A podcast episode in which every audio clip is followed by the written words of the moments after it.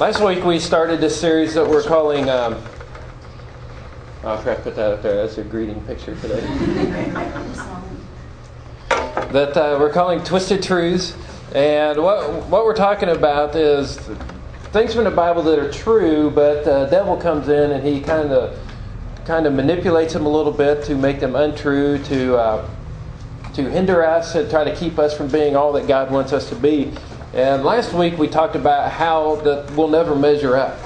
And, you know, it, it's true when you think about it because it's only through faith in God that we are saved and that we are made right with God. It's by His grace and it's our faith in that grace. And it was, it was a very, very, very deep message theologically with the topic that we were talking about, but it was a very basic message too, and one that we all need to, to understand. And and so that's what we talked about last week. And I encourage you, we record these now and they're online. If you weren't here last week, you can go back and you can go listen to that. Or if you were here and you'd like to be refreshed, you can go listen to that too. And share it with your friends because that was the things we talked about last week, the foundation of everything that Jesus does for us. So, you know, it was a foundational message. So I encourage you to listen to that if you haven't had a chance yet. But today, what we're doing is we're talking about the need to please people or the need to be liked by people because you know we want to be liked by people. And so our key thought for the day we'll just go ahead and share this with you right up front. Our key thought for the day and this is on your listening guide is becoming obsessed with what people think about you is the quickest way to forget what god thinks about you. And so today we're going to deal with this truth that most of us here i'm sure we probably know but few of us live it out and that is that no matter how hard you try, you will never be able to please everyone. All right, and just so you know, I'm a regular guy, and I like to be liked by people. You know, and the pressure that I feel in my life, whether it's real pressure or something I make up in my head, which is kind of scary, but you know, I can I can do that. You know, I, I feel that, and especially in the in the ministry. You know, with the something that is universal with pastors, and you know, it's, it's, no different with me. We feel the pressure of if I do a good job, then you'll come back. You know, if I don't do a good job, then you won't come back, kind of thing. And so, you know, we, we suffer or we deal with that unhealthy temptation in our life to surrender to the opinions of other people. You know, try to please people. Now, you're probably like me, and I'm sure you are, and you know the truth that we can't please everybody, but it's weird how the devil can come in and he can manipulate that truth in such a way that it actually hurts us. And so, the way that it works out and the way that we begin thinking about this is well, I know I can't please everybody, and so I got to work really hard at pleasing as many people as I can or probably more realistically, how it works out is I know I can't please everybody, so there's this group of people in my life that I have to concentrate on, and I have to work really hard at pleasing these people. Because if I don't make them happy, then I am a failure. The truth is, none of us were designed to please all people. Okay, we can't please everybody. There's no way possible to do that. And so today, what we're going to do is we're talking about not living for the approval of people, but instead we are living for the approval of God, okay, the, for the audience of one. And it's not approval to get him to like us, okay. Again, I refer back to last week's message, go listen to that. You know, we, we obey him not out of an obligation, we obey him out of an appreciation for what he's done for us but we live for an audience of one. Now, we can see a story in the Bible where Paul, the Apostle Paul, he went to Galatia, and he was going there to try to straighten out a mess because there, there were people, all these people there, they were confused and they didn't, they didn't know what to do. They didn't know how to be made right with God. And like I said, they were confused. And some of the people said, to be made right with God, you have to be circumcised. Okay, we talked about that last week. Others said, no, you have to obey the whole law. Others said, no, you, you have to do both. Other people said, no, you don't have to do any of those things. And so they were confused. You know, there was a lot of stuff going on, and they were very confused about it. And so Paul, he comes in. He knows he, he has heard what's going on. He comes in to straighten out this mess, and he comes in to tell them that the only way that you are made right with God is by faith in Jesus, and that faith in Jesus alone. And so Paul, he comes in with this very bold message. And he starts preaching this message to them. And he soon realizes as he's doing that that there's a group of people there who are they're getting angry with him. And so he watches his approval rate plummet. And he sees that happening, and because it was an election year and they were voting in new apostles at the time, he thought, if I don't please everybody, then I won't get voted back. And so he changed his message. He changed his message for one group, he softened his message for another group so that he could please all the people. Now that's a lie. That's not what he did. Okay, that's not that's not what he did at all. But that's what we do, isn't it? That's what we do. We kind of tailor our message or our action sometimes trying to please everybody, trying to please different groups of people in our life. But what Paul did this is what he really did. He came in and he preached boldly. And he said, You must receive Jesus and Jesus alone. And there were people there who didn't like that message. You know, they were turned off by that. And so that's why he made this statement in Galatians chapter 1, verse 10. He said, Obviously, I'm not trying to win the approval of people, but of God. And this next sentence, this is key here. He says, If pleasing people were my goal, I would not be Christ's servant.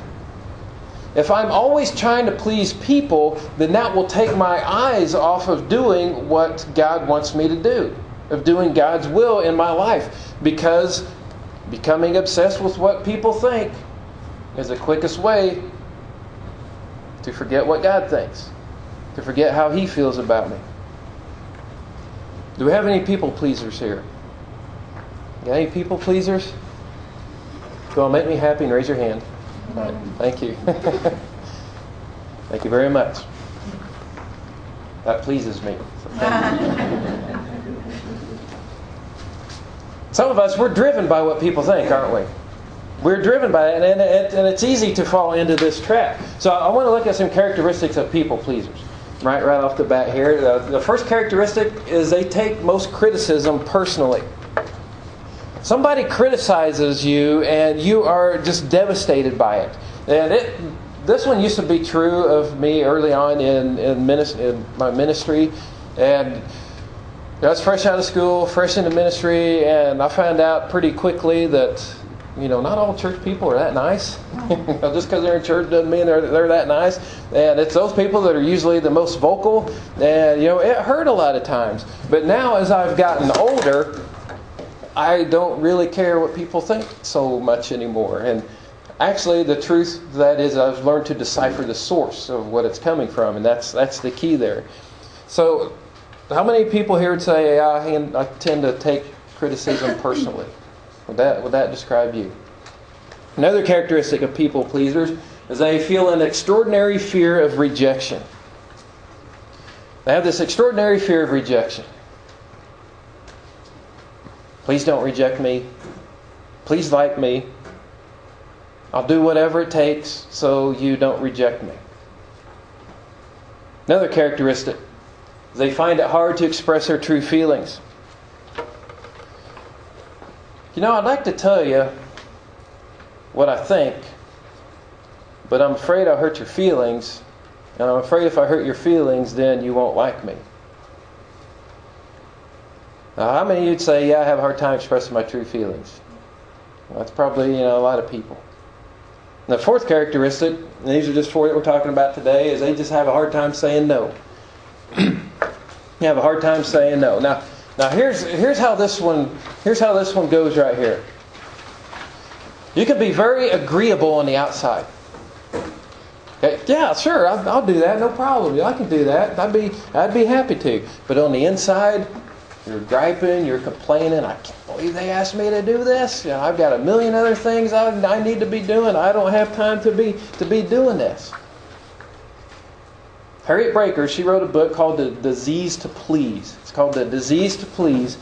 And in this book, she said that people pleasers, you know, hardcore people pleasers, they're like addicts. Just like a drug addict seeks drugs, people pleasers, they seek the approval of people. It's the disease to please. And it's a very dangerous place. Because when we get there, we become obsessed with what people think about us, and that's a very surefire way to forget what God thinks about us. So, what are we going to do? What are we going to do about this? Well, I'm going to show you a couple different facts about people pleasing, and hopefully, that um, if you fall within this trap or ever find yourself in the future sometime beginning to fall into the, to this trap, that when you remember these two things, it will help you to be more concerned with not so much the applause of people, but what you're doing for God. Okay, and the first one, we've, we've, we touched on this one briefly a, a few weeks ago. We need to remember people pleasing is a form of idolatry. It's a form of idolatry. Now, this might seem kind of extreme when you think about it, but it's true. No, it's a form of idolatry because God says, You shall have no other gods before me. But when we surrender to the opinions of other people rather than the opinions of God, we're placing these people in the place where God should be. Because we're saying, in our mind, in our actions, I'm more concerned about what these people think than what God thinks. And when we do that, that's idolatry. Now, some people would think that people pleasing is more of a spiritual problem than it is a relational problem. And when you think about it, it's true. People pleasing is a spiritual problem because it's a form of idolatry. And you can see a great example of this in the New Testament because there were some there were some leaders and they became believers in Jesus. They wanted to be followers of Jesus, but they wouldn't go public with their faith in Jesus. Kind of like some people might might do today. You know, some people might be believers, but they're afraid to go public because they might be criticized, or they might lose some deals, or they might lose some friendships. So they don't they don't go public with that. And you know, you might become a follower of Jesus, and you're afraid that your friends will look at you and say, now you're one of those religious people. You know, you're going to be a religious weirdo, and so we don't want that to happen. So we keep quiet. You know, that's what some people do. But here's the reason why these people didn't go public. This is in John chapter 12, starting at verse 42. It says, Many people did believe in him, however, including some of the Jewish leaders. But they wouldn't admit it for fear that the Pharisees would expel them from the synagogue. For they loved human praise more than the praise of God. That's idolatry. That's idolatry right there. They were more concerned with their reputation. They were more concerned with their status among these other people that they were friends with, that they were colleagues with. They're more concerned with that than they were with their reverence towards God. And that's a very dangerous place to be in our life. Proverbs chapter 29, verse 25, it gives us a not so subtle warning about this. And from this short verse, we can see some, some traps in people pleasing. And that verse there says, Fearing people is a dangerous trap, but trusting the Lord means safety. Fear of men, no, fear of people. Fear of what they are going to think, fear of what they are going to do, fear of what they are going to say about me if I say something about Jesus or if I make my faith public. And we have that fear, and it's a trap. Now, the Old Testament, it was originally written in Hebrew. And the, the word that's translated into our language there, trap, it literally means a hook in the nose. Okay, not a nose ring, but a hook in the nose. And if you put a hook through the nose of like a some of your livestock, you know, some an, an, animal, or even some of the, the Assyrians back then, they put it in the noses of their enemy, and then put a rope through that, and they could lead, you know, captured enemies, and they could they could lead people around very easily that way. So you, if you have a hook in your nose, you know, you can get led everywhere, right? Very easily, you can get led everywhere. Will you do this for me? Sir, I can do that. And all of a sudden, you're being you're being led around by this hook because it's a trap. Will you compromise your values for me? Sure, I'm being dragged around by what you think. I'm being dragged around by this hook. We have to be set free from that. We have to be set free from this, this way of thinking. And so I want to look at some specific traps that our enemy sets for us. And when we fall in these traps, we become very ineffective. And that's what we want to, you know, be cautious about. The first one is an I'll compromise for you trap. That's an I'll compromise for you trap. And the most obvious one here, and I've said this before, and this is the most obvious one here. You got a boy and a girl dating. Maybe the boy's putting the pressure on, and the girl's thinking, No, I really want to save myself for marriage. I know that's the right thing to do, but I don't want him to not think that I don't love him. And so she gives in. She compromises. Or maybe the girl's pressuring the guy, and the guy's thinking, I don't want my friends to think I'm a loser. You know, I don't. I, don't, I want to save myself, but you know, I want to. I want to seem like a man. I don't want to think that I'm not a man. So they compromise. This is a "I'll compromise for you" trap. Maybe at school, maybe at work. You know, for those of us who are older now, maybe you know you're at work and or at school and somebody tells a dirty joke, and you kind of laugh at it because you don't want them to think, oh, you're one of those religious weirdos. You know, I, I forgot about that. You're, you're one of those time, those types of people. And so you compromise. Kind of chuckle a little bit. And maybe you're not doing so good at your job and you know you, you've got to get the deal done, you got to get this, this part of your job done, and so you kind of fudge numbers a little bit, you fudge things a little bit so the, the boss will be you know, proud of you, be happy with you. And what you've done just a little bit there is you've compromised. Okay, because you're more concerned about what people think than what God thinks. It's the hook in your nose. It's leading you around because you've, you've just compromised there. Second trap I'll overcommit for you. I'll overcommit for you. I care so much about what you think that I'm going to do more than I should just so you'll think highly of me. Can you do this for me? Well, yeah. Can you do this too? Well, sure, I can. Next week, what we're going to do is we're going to delve a little deeper into, into this one right here because it's crazy the types of pressure that, that people and society put on us to live up to the expectations of others. And some people are stretching themselves so thin that they don't have time for their family, much less God. And you know, we're going to talk about that because they're living to everyone else's expectations. It's the I'll overcommit for you trap. And then the third one, I'll let you limit my success trap. I will let you limit my success. Maybe, maybe you feel called by God to be a leader. Maybe it's a leader in your family, maybe a leader at work, maybe a leader at school, but you're really feeling called by God to influence people in a positive way for Jesus, and maybe have this vision or this ministry or this desire for a ministry, and if you have that, and if you want to do that, the more successful you become, and the more you step out and doing those things, the more people are going to criticize you, and the more people are not going to like you. And so you just have to understand and be aware that it's part of the, the territory. And that we are working, you know, for the approval of God, for his vision that he's given us, and not so much for the opinions of others. But when we get concerned about the opinions of others, what that does is that puts a ceiling on our success because we don't step out as far as as we should. And we're going to succumb to what people think about us. It's a common trap. And what is it?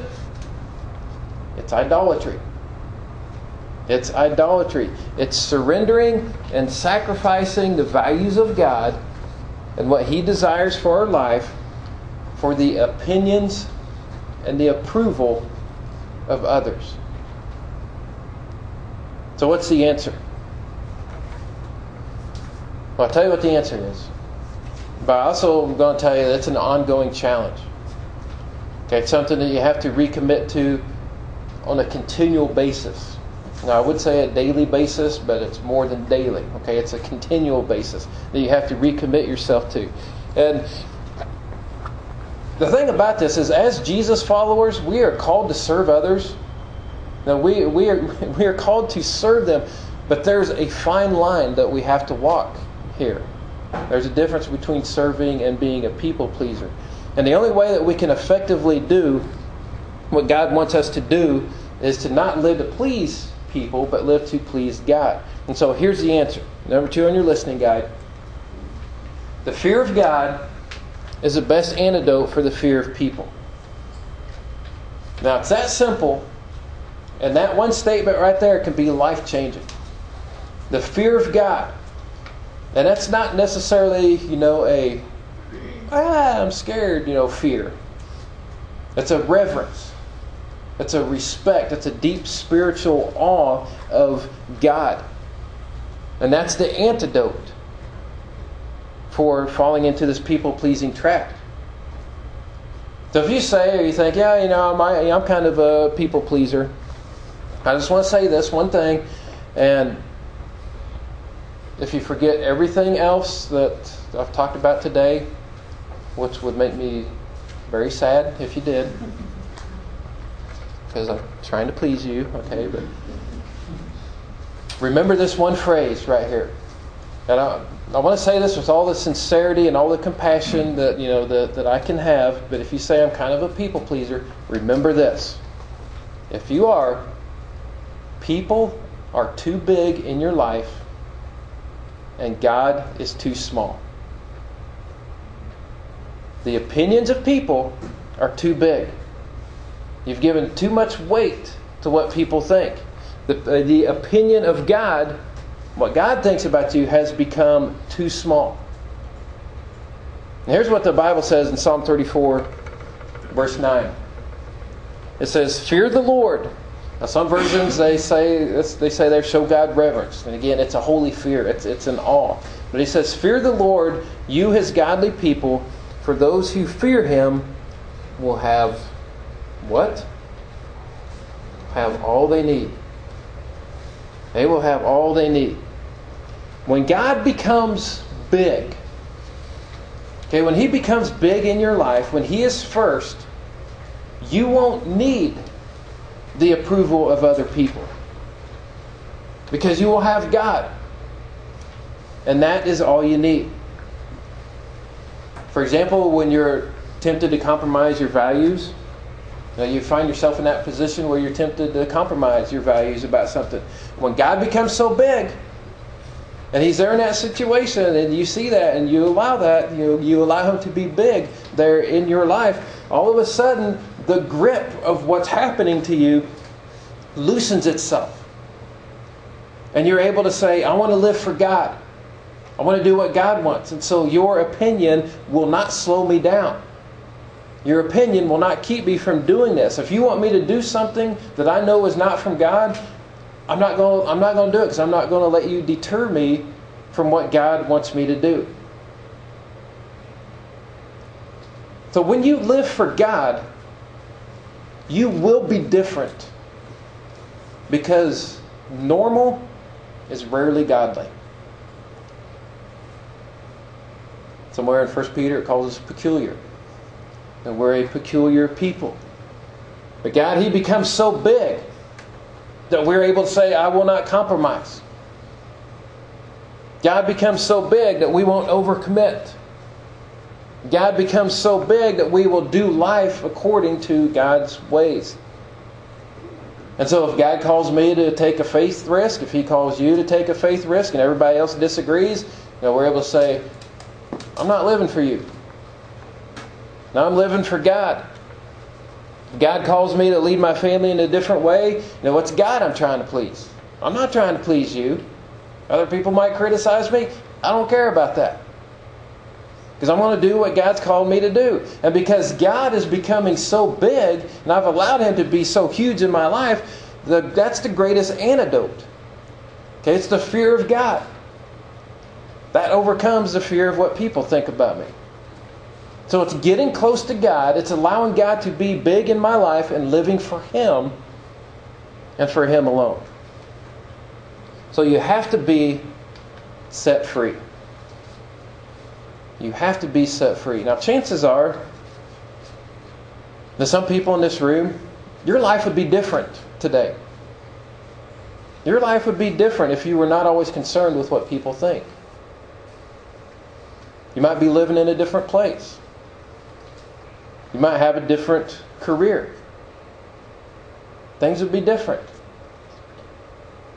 Do not conform to the patterns of the world, but be transformed by the renewing of your mind. And that's the only way you can stop caring about what other people think or being overly concerned about that. Be who God created you to be.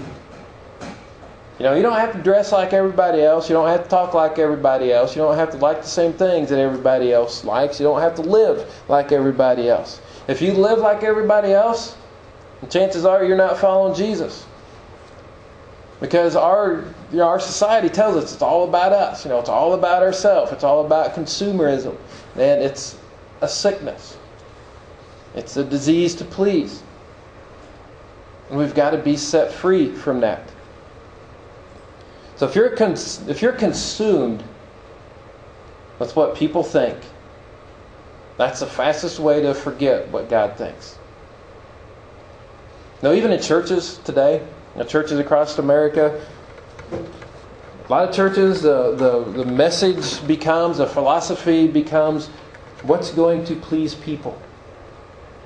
You know, what's going to keep them coming back? What's going to keep them entertained? What's going to, what's going to do all this? No. What's going to please God? The only antidote for the fear of what people think is to make God bigger in your life. Seek Him, surrender Him, know Him. Let Him become bigger. Let Him have His rightful place in your life, and that will set you free from so many things including the opinions of other people. You know, Jesus, when he came to this earth, he wasn't concerned what people thought. Now, people tried to get him to go away from his mission. You know, he had a focus. He knew what God wanted him to do. And you know, even we talked a couple weeks ago about it that you know even Peter tried to get him to change his focus a little bit. Said, Jesus, don't do that. But Jesus, he stayed true to the task.